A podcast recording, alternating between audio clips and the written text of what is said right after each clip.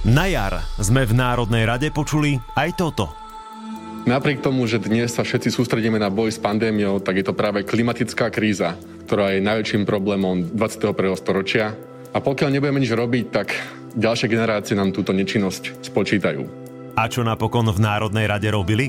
Politici mali o nás pri veľmi veľa tlačových konferencií, písali o nás veľmi veľa statusov, ale reálne nespravili žiadne kroky.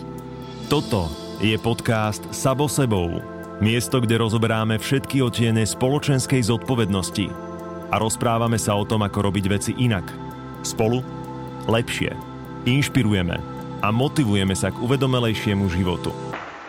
V tejto epizóde o druhej, novej petícii iniciatívy Klíma ťa potrebuje s Martou Fandlovou. Klimatická kríza je tu a my potrebujeme nejaký plán Jakubom Hrbáňom. Ono to znie strašne utopicky, ale my si musíme predstaviť to, ako by vyzeral lepší svet. A s Natáliou Pažickou.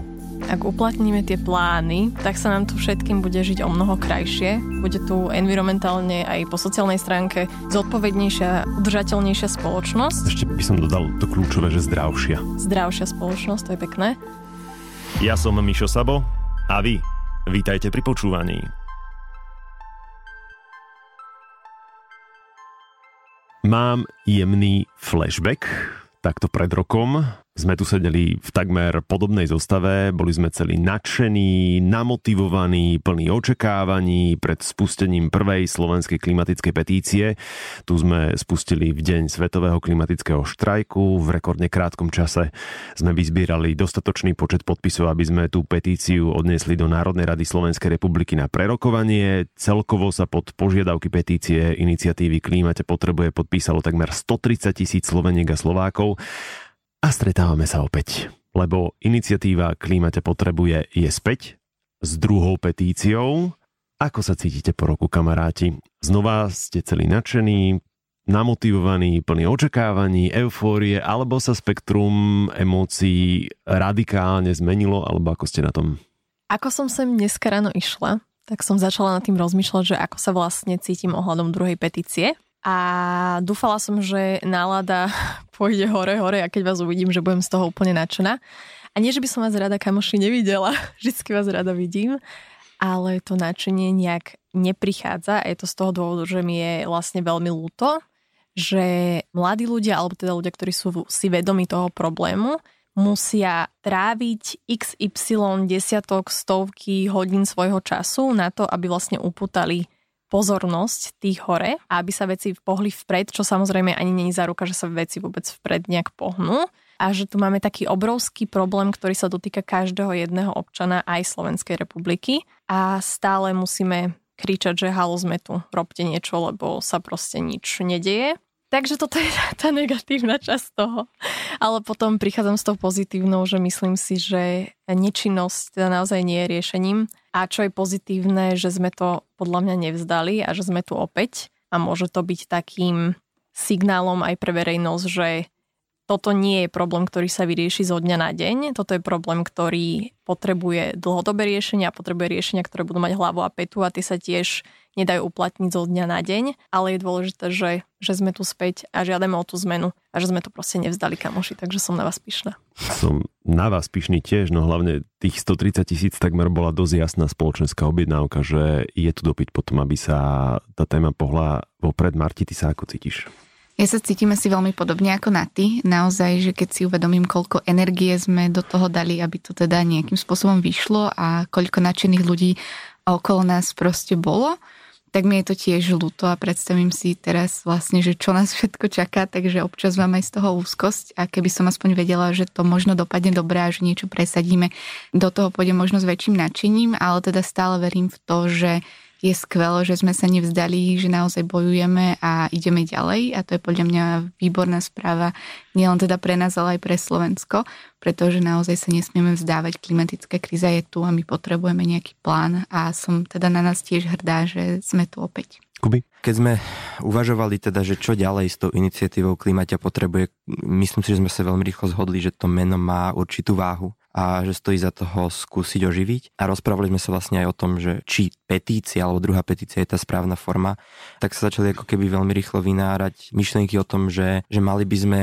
s tými 130 tisícmi ľuďmi, ktorí podpísali tú petíciu minulý rok a tými tisícmi, ktorí snad podpíšu tú petíciu aj tento rok, oveľa viac pracovať. To je tak trošku ako keby ten hlavný podtón toho druhého kola. Hej, ty si to povedal, že takmer 130 tisíc bola veľká spoločenská objednávka, evidentne nebola dostatočná. Pri tých občianských hnutiach naprieč históriou sa spomína čarovné percento 3,5, že keď dosiahnete ako keby zmobilizujete 3,5% nejakej skupiny, tak vtedy dosiahnete skutočnú zmenu. Čiže v tomto ako keby ten cieľ dlhodobý, hej, ne, ne, nepredpokladáme, že sa to stane za rok, by mal byť či už náš, alebo, alebo všeobecne klimatických organizácií na Slovensku proste mobilizovať plus minus 200 tisíc ľudí obyvateľov, aktívne ich proste zanietiť preto, aby sa pridali k nám a spolu s nami, alebo my spolu s nimi proste bojovali za to, čo je nevyhnutné. Mm, takže cieľ pre druhú klimatickú petíciu je 200 tisíc podpisov, hej? Čiže neboli sme ďaleko. so close.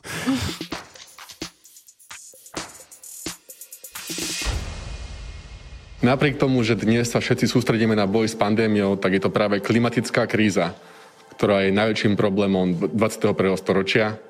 A pokiaľ nebudeme nič robiť, tak ďalšie generácie nám túto nečinnosť spočítajú. Aj v rámci školstva bude treba urobiť kus dobrej práce na to, aby sme tému zmeny klímy, environmentálnych problémov, aby sme jej dali váhu, ktorú si zaslúži. Máme šancu ten skok urobiť a ja musím povedať, že naozaj na vláde je veľmi konštruktívna a k zeleným témam pozitívna atmosféra.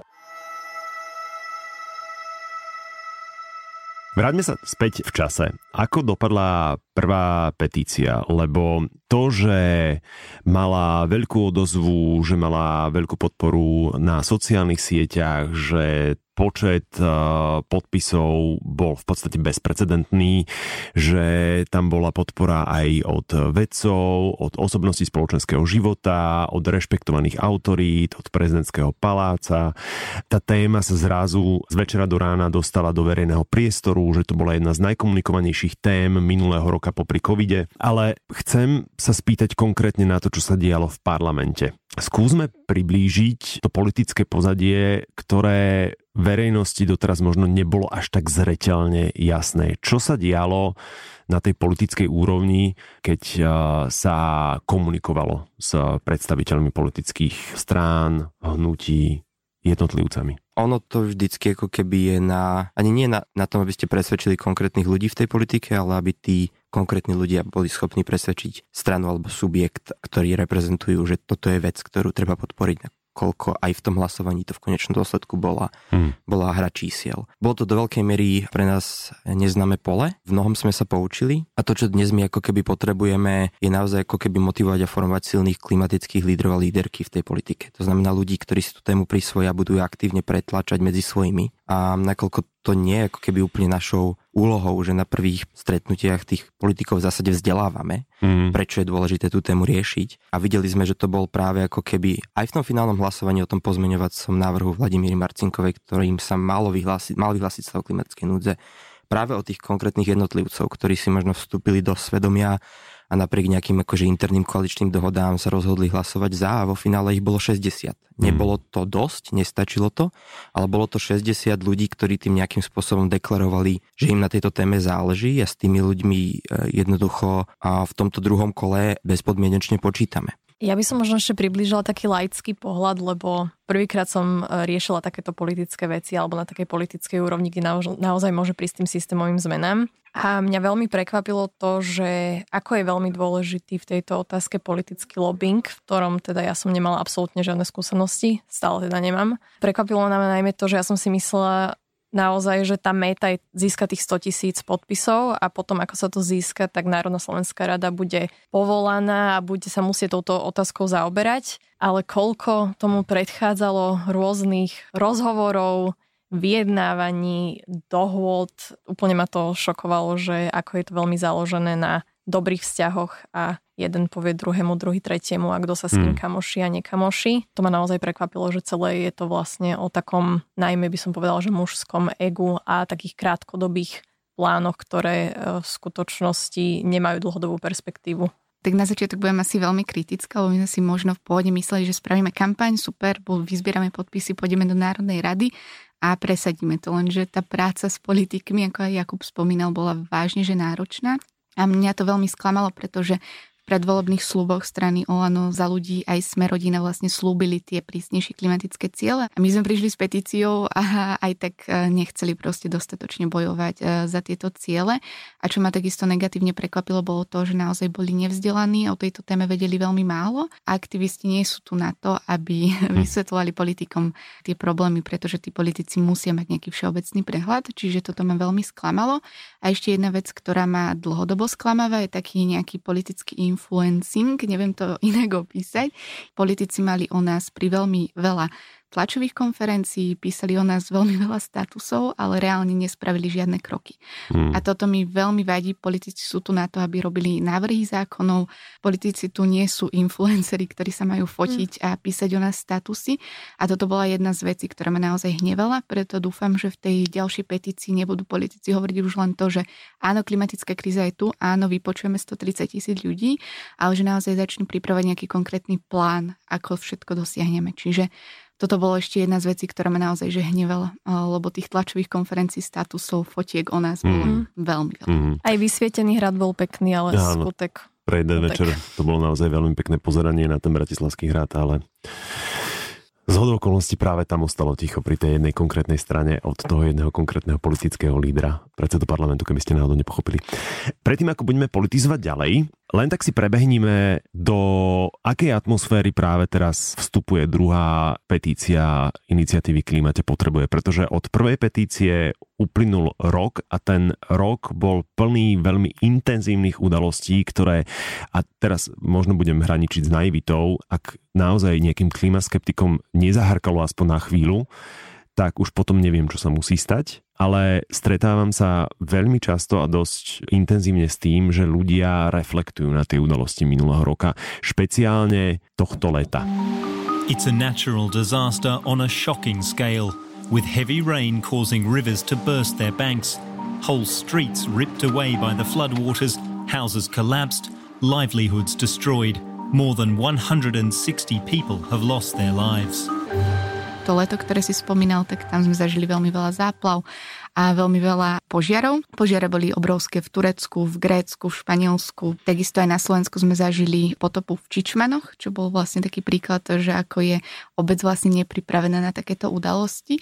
A rovnako tak sme na Slovensku napríklad zažili tornádo, ktoré bolo aj v Česku. A tá príroda naozaj um, reaguje na to, že niečo nie je v poriadku a naozaj to boli udalosti, ktoré už boli blízko nás. Neboli to veci, ktoré sa nás netýkajú, ktoré sú možno v Amerike alebo na Sibírii, ale že naozaj už v rámci Európskej únie a aj na našom území sme zažili rôzne prejavy, na ktoré sme možno neboli zvyknutí. Áno, hlavne to tornádo na Južnej Morave, aj keď teda si môžeme povedať, aby to bolo všetkým jasné, že tornádo priamo nesúvisí s klimatickou krízou, ale klimatická kríza vytvára podmienky na to, aby sa takéto extrémnejšie javy diali čím ďalej tým viac a čím ďalej tým extrémnejšie. A bolo veľmi cítiť, keď sa tornádo dialo, alebo sa udialo a boli všetky tie videá na internete, tak ľudia to veľmi intenzívne začali pociťovať. Dostala som XY desiatky správ ten večer na Instagrame s otázkou, čo môžem robiť a vznikla taká menšia panika ohľadom toho, že ľudia si začali uvedomovať, že nie všetko je úplne v poriadku, už to nie sú, ako Marta povedala, prípady z Južnej, Severnej Ameriky alebo zo Sibíru, ale máme to tu. Pred dverami. Áno, a ľudia začínajú chápať, že toto nie je niečo, čo sa bude zlepšovať, toto je niečo, čo je momentálne v tom najlepšom stave do akého sa vieme v rámci minimálne dĺžky našich životov dostať. Mm. A žiaľ aj tá klimatická kríza už naozaj aj na Slovensku ovplyvňuje ľudí, proste ľudia nezvládajú tie horúčavy. Vieme si predstaviť, ako nám bolo v lete možno v nejakom panelákovom byte a naozaj to telo nie je proste zvyknuté na takéto horúčavy. A... Inštalatéri klimatických zariadení, objednávky pukali vo švíkoch. To nie je ale smiešne, prepáčte, že no. sa smejem. Áno, ja len teda akože na Margo toho podotknem, že také tie režičky, že vlastne klimatickú krízu zvládneme inštaláciou klímy. Ktorá ešte viac prispieva ku Ktorá ešte viac prispieva. Ono to je, bude ale do určitej miery nevyhnutné. Keď si zoberieme napríklad tie vlny horúča v Spojených štátoch, tak v Portlande tam bola naozaj, že v okamihu, ako náhle skončila tá perióda niekoľkodňová, tak tam bola týždňová intenzívna vedecká štúdia, ktorá zmapovala celé mesto a preukázala, že, že úmrtnosť bola výrazne vyššia vlastne k underprivileged communities. Čiže, čiže naozaj tie komunity, kde to socioekonomické pozadie je, je oveľa horšie, ľudia majú nižší príjem mm. a toto boli ľudia, ktorí normálne prespávali, že, že vo veľkých chladničkách, to sú tie fotky, kde vlastne ľudia mm. v teple ležia prikrytí na, na polnej posteli a plachtou, to boli proste chladiace centra pre ľudí, ktorým nemajú nemajú doma klimatizáciu a v tých podmienkach jednoducho sa to telo nedokáže schladiť už ani cez noc. My si musíme uvedomiť, že ten svet sa zásadne mení a musíme sa meniť proste s ním. Hmm. Ja by som už len v rýchlosti zdôraznil, že teda okrem tých udalostí tomu všetkému ešte nasadila proste korunu prvá časť 6. Eh, hodnotiacej správy IPCC na vedecké kruhy veľmi, veľmi výrazne a alarmujúco pomenovala situáciu, v ktorej sa nachádzame a naozaj zdôraznila, že tie zmeny klímy, ktoré nezažívame, boli, sú proste naozaj historicky bezprecedentné, oveľa výraznejšie, oveľa silnejšie a rýchlejšie, ako sme predpokladali. Povedali vedci, že, že pokiaľ okamžite nezačneme konať do priebehu desiatich rokov, nezačneme so znižovaním emisí, prešvihneme tú bezpečnú hranicu 1,5 stupňa, ktorú sme sa ešte pred šiestimi rokmi pri podpise Parížskej dohody tvárili, že prešvihnúť v žiadnom prípade nemôžeme. Áno, odvtedy uplynulo veľa času. Ja iba keď si spomenul IPCC, len taký ten prvotný pocit, keď som čítal ten prvý výstup, tak mňa prekvapila tá razantnosť a tá naliehavosť toho jazyka, čo bolo v predchádzajúcich správach nevýdané, respektíve to tam absentovalo a teraz naozaj medzivládny panel prikúril v tom jazyku a je to absolútne na mieste. A teraz sa vrátim do slovenskej politiky, pretože spomenuli sme tri aktuálne vládne strany, ktoré sa zaprisahali k tomu naplňaniu klimatických cieľov, ako to potom dopadlo napríklad v prípade prvej petície, to sme si už povedali. Najkritickejší postoj k riešeniu klimatickej krízy mala a má kontinuálne strana Sloboda a Solidarita keďže už nie som členom iniciatívy Klimate potrebuje zo strategických dôvodov, môžem vokalizovať všetky tie fakty, aj keď keby som chcel povedať všetko, tak sme tu naozaj veľmi dlho. Tak skúsim len taký malý extrakt Ochutnávka. tej situácie. Hej? Strana Sloboda a Solidarita má veľmi dlhý track record popierania zmeny klímy. Iba si pripomeňme, že predseda SAS Richard Sulík hlasoval proti spomínanej parískej dohode o zmene klímy, čiže proti kľúčovému dohovoru o riešení klímy klimatickej krízy, ktorý je založený práve na vedeckých prácach a stanovujúci zásadné ciele. Rozumej, snahu udržať globálne oteplovanie na 1,5 stupni, respektíve udržať oteplenie čo najnižšie pod 2 stupňami. Zdôrazňoval to frázami, ktoré s ochranou klímy vôbec nesúviseli, čím ukazoval, že absolútne problematike zmeny klímy nerozumie alebo nechce rozumieť. V zdôvodnení o tom, prečo nie je dôležitou témou, spomínal všeobecne ochranu prostredia, kyslé dažde a ryby plávajúce hore bruchom, ktoré už údajne nie sú problémom Európy. V skutočnosti sú tieto témy úplne inými problémami než klimatická zmena. Kyslé dažde majú iné negatívne dopady a nespôsobujú zmenu klímy. Podobne otravy riek a opäť citujem, ryby plávajúce hore bruchom sú spravidla spôsobené vypušťaním toxických látok do vodných tokov, nie emisiami skleníkových plynov. Ďalej, ukážkovým príkladom, ako Richard Sulík bagatelizuje zmenu klímy, bol jeho legendárny rozhovor pre diskusný klub Started Up, nie je to, že, že je to reálna potreba, že naozaj, že máme pár rokov na to, aby sme ten vývoj zvrátili? A čo sa stane potom? Keď nezvratíme ten vývoj? Čo, slnko prestane vychádzať? Tak alebo začnú sa, sa topiť točiť? ľadovce. A... A sa topia. Ľadovce sa topia, tak sa roztopia, zamrznú na budúce. Predstavitelia strany SAS nepravdivo v rozpore s vedeckými a odbornými poznatkami podkopávajú a spochybňujú klimatické ciele tvrdeniami, že ide o vymyslené čísla bez analýz, bez štúdií o socioekonomických dopadoch a že ide údajne len o akési preteky poslancov Európskeho parlamentu. Rovnako predstavitelia SAS vytrvalo ignorujú fakt, že náklady na neriešenie zmeny klímy budú o dosť väčšie než na jej riešenie. No a napokon dvaja špecialisti zo strany Sloboda a Solidarita. Prvým je poslanec Radovan Kazda, ktorý systematicky popiera a šíri dezinterpretácie o vedeckých poznatkoch o zmene klímy a robí to do dnes deň. Druhá je poslankyňa Anna Zemanová, ktorá v rozprave o petícii klimate potrebuje povedala napríklad, že šírime paniku. Vaše myšlienky, kamaráti? Ja by som ešte rada dodala jeden zaujímavý výrok od pani Zemanovej, lebo áno, tvrdila teda, že šírime paniku, že kvôli nám nebudú chcieť mať ľudia deti, kvôli tomu, že máme petíciu, ktorá má donútiť práve tých ľudí tam hore, aby niečo začali robiť. A povedala, že pre ňu stav klimatickej krízy mal byť vyhlásený vtedy, keď nebude na Slovensku pitná voda a dýchateľný čistý vzduch. Mm-hmm. Čiže až potom. Too little, too late. Mm-hmm. Mne je asi veľmi ľúto, že strana, ktorá sa teda tvári liberálne. A zeleno. A zeleno. Hmm. Naozaj robí, čo robí. Oni majú, tuším, aj nejakým spôsobom, že zelené štvrtky na Facebooku a tvária sa teda, že zbierajú odpad a robia super veci. A toto je pre mňa ten politický marketing, že naozaj sú to obrovskí popierači klimatickej krízy, obrovskí popierači vedeckých faktov a je dobré, aby to ľudia naozaj vedeli, aby vedeli tieto všetky súvislosti, ktoré si spomenul, takže som veľmi rada, že si to takto prečítal. Hmm. Krásne si to zhrnul. Áno. A to som teda vyhadzoval asi 15 minút, na čo všetko nemáme čas, ale je to naozaj, ako som spomínal, dlhý track record. Spomínajúc teda Anu Zemanovú, členku výboru parlamentného pre životné prostredie, ktorá bola dokonca spravodajkyňou. Áno, jedna zo štyroch. Spravodajkyňou pre iniciatívu Klimate potrebuje pri prvej petícii, ktorá nezahlasovala za to, aby petícia bola prerokovaná. Vo výbore Áno, pre životné prostredie. Vo výbore pre životné prostredie. Keď uh, teda ona hovorila, že šírime paniku, prečo strašíme klimatickou zmenou? Ak šíriť paniku znamená šíriť informácie, ktoré sú vedecky podložené, tak sme podľa mňa v strašnej riťke. Nazvem to tak, no, krajšie. A teraz si vezmeme, že máme tu aj klimatologov na Slovensku, ako napríklad Jozef Pecho, ktorí každý deň žijú s touto realitou a potom sa pozrú buď na naše politické strany, alebo na teda bežnú verejnosť, ktorá neprejavuje záujem takúto krízu riešiť. Podľa mňa je to veľmi traumatizujúce a plné depresie. Podľa mňa akože nikto z nás, hej, že a my sme dnes do toho štúdia vošli s takým ťažkým pocitom, ale keď si to porovnám napríklad s tým, čo naozaj musia už takmer 50 rokov znášať veci, tak si úplne ani neviem predstaviť, že aký to je vlastne pocit. Vedieť, hmm. čo sa do veľkej miery stane, samozrejme, že tá veda operuje vždycky na základe dostupných dát a toto je ako keby to, čo si potrebujeme uvedomiť, že tí vedci nás varujú a väčšinou nás varujú trošku by som to povedal tak, že, že veľkoryso. Tá realita častokrát je ako keby ešte horšia, než tá veda dokáže predpokladať. A aj preto, ako keby, aby som sa ešte vrátil rýchlo k tej Saske, že nejakým spôsobom toto sa nám nedarilo komunikovať, že to nie sú naše vymyslené čísla, že to nie sú naše požiadavky, že to je jednoducho, že máte napísané OK, asi nemáte čas, alebo tvárite sa, že nemáte čas čítať tisícstranovú správu, ale prečítajte si aspoň ten 30-stranový traktát uh, výcud pre policymakers, pre vás. Mm-hmm. A, a tam sú tie dátumy jednoznačne povedané, hej, že keď dosiahneme toto, tak, tak máme šancu zachrániť toto a to nám pomôže uchrániť toto a keď toto prešvihneme, tak sa stane toto.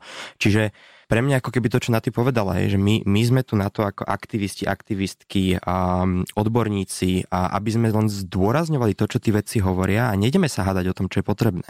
Pri tej Saske súčasne cítim, že treba si dať, začínať ako keby oveľa väčší pozor na to, že, a to vidíme aj pri všetkých ako keby koaličných krízach, že, že Sulík e, je veľmi akože e, šikovný politický operátor hmm. a ten jeho boj proti ako keby razantnejšiemu riešeniu klimatickej krízy bude oveľa preč, prefíkaný bude ako keby oveľa viac apelovať na to, že to bude ničiť náš priemysel, že ľudia nebudú mať prácu, že nás to zadlží, tak ako si povedal. A my musíme byť ako keby pripravení, my musíme mať v tomto napred. My musíme stále akože vedieť komunikovať tie vedecké fakty, áno, bez toho, aby sme ľudí strašili, ale aby sme pomenovali proste akože nejakú realitu, tak trošku ako keď operuješ s rodinným budžetom, no tak vieš, koľko si môžeš dovoliť za daný mesiac uh, využiť peniazy na to, aby ti proste nejaká rezerva na záver dostala, aby mm-hmm. ti mhm. nejaké peniaze zostali. Proste mm-hmm. zodpovedne pristupovať k tomu, čo dnes vieme, že sa môže stať. Vrátim sa k poslancovi Kazdovi, pretože jedno, tento podcast vám prináša Sloboda Solidarita. A, lebo jedna z jeho pamätných vied bolo, že vlastne vy stále len niečo chcete, vy máte nejaké požiadavky a neponúkate žiadne riešenia.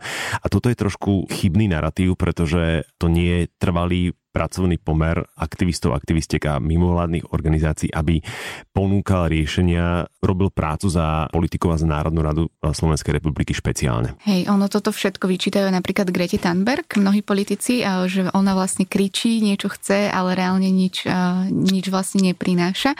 A to je podľa mňa obrovský problém, pretože my, mnohí z nás, alebo všetci sme to všetko robili zadarmo vo voľnom čase a je to naozaj niečo, čo proste len chceme ako keby odovzdať ďalej, ale tí politici sú naši volení lídry, ľudia proste, ktorých sme si zvolili a ktorí by mali zastúpať všetkých občanov a občianky Slovenska.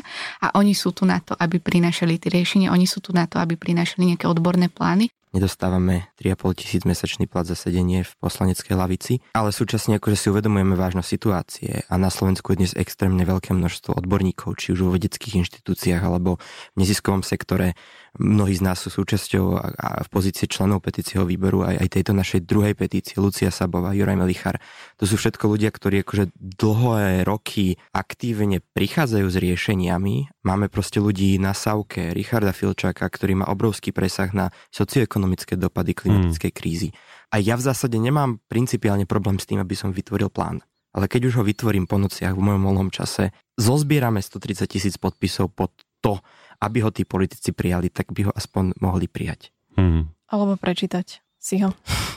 Ale to je také smiešne, lebo fakt, e, keď nás zastupujú títo ľudia v rôznych ďalších otázkach v rámci školstva, zdravotníctva, ekonomiky, hoci čoho iného, nejakých sociálnych otázok, tak nepatrí klimatická kríza medzi ne, ak sa dotýka všetkého spomenutého a ďalších XY ďalších vecí. A my sa naozaj bavíme o prežití ľudskej rasy. Čo je viac alarmujúcejšie ako táto otázka a pritom oni tú zodpovednosť prenechávajú alebo hádžu na niekoho iného, pretože im samým sa to riešiť nechce. Ja by som skôr povedal, a to je osobná skúsenosť teraz Národnej rady Slovenskej republiky a Marta už to na začiatku, keď eh, mala to kritické slovo, povedala, že tí ľudia, ktorých sme si zvolili, a teraz nehovorím o nás, ale my ako národ, nemajú dunstu o tom, o čom je klimatická kríza. Čiže v prvom rade by tam asi mali byť ľudia, ktorí budú lídrami v tej téme a to je opäť vlastne maslo na hlave občanov a občianok, že v budúcich parlamentných voľbách myslíte na to, ak vás téma klimatickej zmeny e, nielen vyrušuje, ale priam zaujíma, hej, lebo niektorých táto téma bohužiaľ iba vyrušuje, tak uh, myslíte na to, aby ste tam uh, dostali tých ľudí, ktorí tú tému budú minimálne ambasádorovať, ak nie lídovať. Hej? To je taká malá skromná rada. Ale súčasne zodpovednosť ako keby aj nás tých, ktorí tú tému už nejako vnímame, šíriť tú osvetu. Mm. Lebo naozaj ako keby dnes na Slovensku nevidím iný spôsob, ako šíriť osvetu o klimatickej kríze, než cez aktivistické hnutia. A aj v tomto bolo podľa mňa čaro tej prvej petície. Ja som rád, že, že do veľkej miery sa to čaro, áno, a použijem to slovo znova, snažíme udržať aj pri tej druhej, hej, že si v nej bol ty, že v nej proste jej ostáva natka. A ľudia, ktorí majú skúsenosti s tým, ako veci čo najjednoduchšie komunikovať širokému spektru a publiku a naozaj akože influencovať alebo ovplyvňovať tú verejnosť, pretože pokiaľ ako keby tá verejnosť nemá povedomie o tom, čo sú tie kľúčové témy a čo sú tie základné ako keby riešenia alebo princípy, na základe ktorých sa rozhodujem, že kto mi ponúka reálne riešenia, kto mi ponúka akože greenwashingové riešenia, dajme tomu vo voľbách, mm. tak tie voľby potom dopadajú zle. Čiže aj toto ako keby my máme tak trošku ako dlhodobý cieľ, že naozaj tí ľudí vzdelávať, aby boli schopní rozlišovať, keď prídu pre tú volebnú urnu alebo dôjde na ďalšiu volebnú kampaň, kto sa chce len ozeleniať, hej, a buď teda má zelenú identitu alebo vysvecuje hrad, a, a kto reálne akože dokáže ponúkať riešenia a ako som povedal, reálne ponúka aj ľudí, mm. ktorí sa jednoducho za tú tému postavia a budú za ňu bojovať, pretože to, to cítia rovnako ako my a rovnako ako tých 130 tisíc ľudí, že tá situácia je vážna a jednoducho treba začať konať.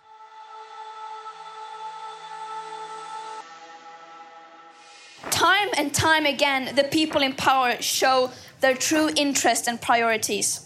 And it is not an overstatement to say that they simply don't seem to give a damn about us. We can no longer leave this to the people in power to take care of. Dobre, čo teda požaduje druhá petícia iniciatívy Klimate potrebuje to, čo v tej prvej, plus ešte niečo navyše, alebo je to kompletne nová zem? Pri tej prvej petícii, keď sme žiadali vyhlásenie stavu klimatickej núdze, tak stále bola vo vzduchu tá otázka, hlavne teda od politikov, že čo tým presne myslíme. Keď vyhlásime stav klimatickej núdze, čo sa presne stane? No a čo, čo to je? Lebo pre tých politikov, ktorí to kritizovali, tak jednak sa opierali o to, že nie je to legislatívne e, definované, že nič také slovenská legislatíva slovenské zákony ani slovenská ústava nepozná, že je to celé také naširoko rozkročené. Čo to je klimatická núdza? No a v tejto petícii to máme upresnené. Kubi, odozdávam slovo. um, žiadna krajina na svete, ktorá pristúpila k vyhláseniu stavu klimatickej núdze, tento stav nemá ukotvený v legislatíve. Je to niečo, s čím sa nepočítalo. Mm. Vyhlásenie stavu klimatickej núdze a v kontexte toho, čo sa udialo za posledný rok, je to absolútne na mieste, lebo sa v tej núdzovej situácii nachádzame viditeľne a potrebujeme okamžite konať. Hovoria o tom aj vedecké správy ako tá IPCC. Je to ako keby okrem deklarácie smerom k verejnosti aj ako keby mobilizačný prvok, pre vlastne akože verejné inštitúcie, tým myslím vládne verejné inštitúcie, tým myslím vládu a, a ministerstva, mm. aby začali riešiť tento problém. A áno, v zásade okrem vyhlásenia stavu klimatickej núdze my žiadame, a v tej petícii je to dosť obsažne rozpísané a budeme to komunikovať podrobnejšie, a vytvorenie komplexného plánu, ktorý by integroval už dnes strategické dokumenty, ktoré máme a na dosiahnutie uhlíkovej neutrality na neskôr roku 2050, ideálne výrazne predtým. Uh-huh. A v tej našej petícii ako keby a, zdôrazňujeme určité princípy, ktoré tento plán jednoducho musí obsahovať. Zapracovali sme tam bod v rámci ktorého by potenciálne občania mali možnosť žalovať štát Rovnako sme tam zdôrazňovali práve ako keby aspekty tej lokálnej a globálnej klimatickej spravodlivosti, to znamená akože dôraz na, na, na sociálnu inkluziu a, a zvyšovanie kvality života pre všetkých Cieľom je jednoducho povedať, že naša vláda dnes nemá jasný plán, ktorý by dostatočne komplexne hovoril o tom, čo ideme robiť na to, aby sme stanovili ciele, ktoré už dávno stanovené sú, napríklad Parížskej klimatickej dohode, ktorej sme stále signatárom. Uh-huh. Nevieme, čo sú tie kroky na najbližších 10, 20, 30 rokov na to, aby sme sa dostali tam, kam sa potrebujeme dostať. A toto je niečo, čo v zásade hovorila na každú kameru a mikrofón, čo si pamätám aj Janka Zemanová, že oni, tie deti, bo nás chcú ako keby nejaké ciele, ale nebavíme sa o tom, že ako ich dosiahneme, aké mm. sú kroky.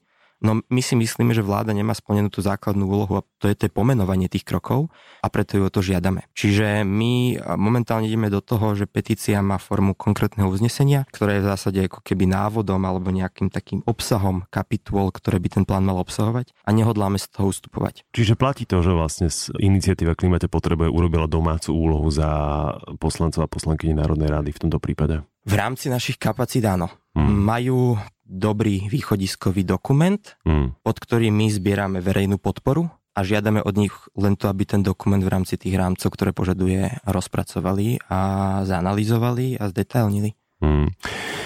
Keby, keby, hej, požiadavky, petície, aj to spomínané uznesenie prešli úspešne Národnou radou, Aký dopad budú mať všetky tieto riešenia na bežných ľudí? To je veľmi častá otázka, veľmi častá dišputa.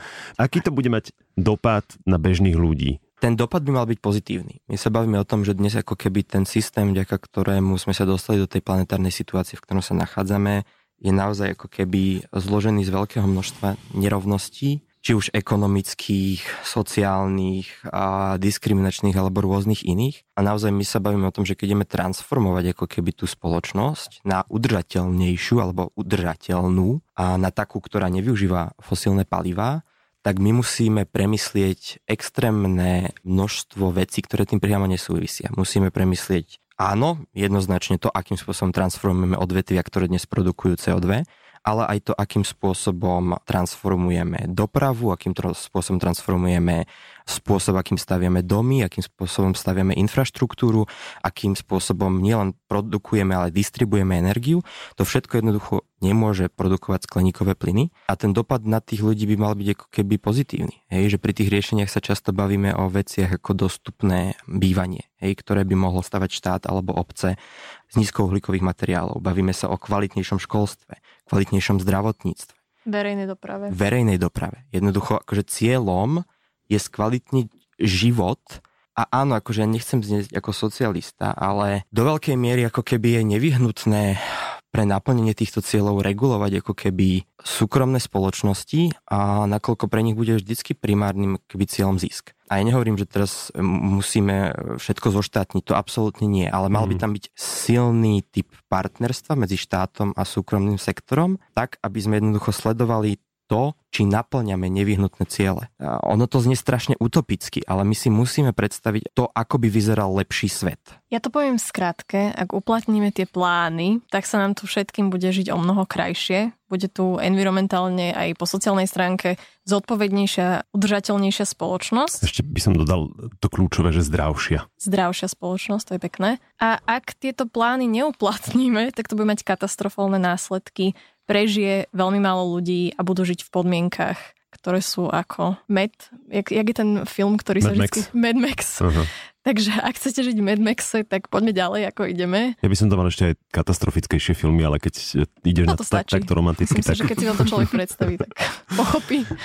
Európska únia sa stavia do pozície lídra v boji s klimatickou krízou ale veľmi častým argumentom je, a to počúvame v podstate dnes a denne, že ale čo my, veď keď Čína nie a USA nie a India, tak nič nezmôžeme, že má vôbec zmysel sa snažiť. S týmto som sa stretol pri x rozhovoroch a snažil som sa to najlepšie všetkým vysvetliť na tej kúpole so Simpsonovcov. Lebo to je taký ľahko uchopiteľný príklad že keď vlastne ty si myslíš, že tvoja krajina alebo tvoje mesto má nad sebou tú kupolu, ktorej ťa v podstate ochráni pred všetkým, OK, v takom ideálnom svete by to mohlo fungovať, len my tú kupolu nemáme, čiže my nie sme planéta Slovensko, galaxie Slovensko, že nás sa to týka rovnako. A keď nič nebudeme robiť na Slovensku lokálne, tak tá klimatická kríza si nepovie, že zlatí Slováci obíde ich, hej naozaj tí Číňania a naozaj tí Američania, naozaj tí Indovia sú takí zlobri, ako sa o nich hovorí, že naozaj nič nerobia? Nikdy nebolo prospešné rozdielovať spoločnosť na my a oni. To je práve tá diera a tá priehlbina, ktorá sa stále prehlbuje a prehlbuje a tvorí toľko rôznych švárov v našej spoločnosti. Takže to, keď stále ukazujeme na niekoho, že oni, tak zo seba robíme tých nadriadených, ktorí sú lepší, ktorí majú lepšie riešenia, ktorí sa správajú zodpovednejšie, ale to, že sme menšia krajina a tým pádom logicky máme nejakú menšiu stopu, ako krajiny, keby žili rovnakým spôsobom, napríklad ľudia v Indii, tak samozrejme na počet obyvateľov by to bolo viac, ale keď si to rozrátame na počet obyvateľov, tak emisná stopa v Indii na obyvateľa je o mnoho, o mnoho menšia ako emisná stopa na Slováka. Hmm. Nehovoriac o tom, že historicky sme ako súčasť Osbloku mali celkom dobre rozbehnuté a veľmi divoké hospodárstvo, ktoré teda rozhodne nebolo nevinné a určite nečisté. Áno, Miško má pravdu, v zásade najväčší drop v našich emisiách bol po páde Sovietskeho zväzu, kedy my sme väčšinu ťažkej výroby presunuli vlastne do Ázie. Hmm.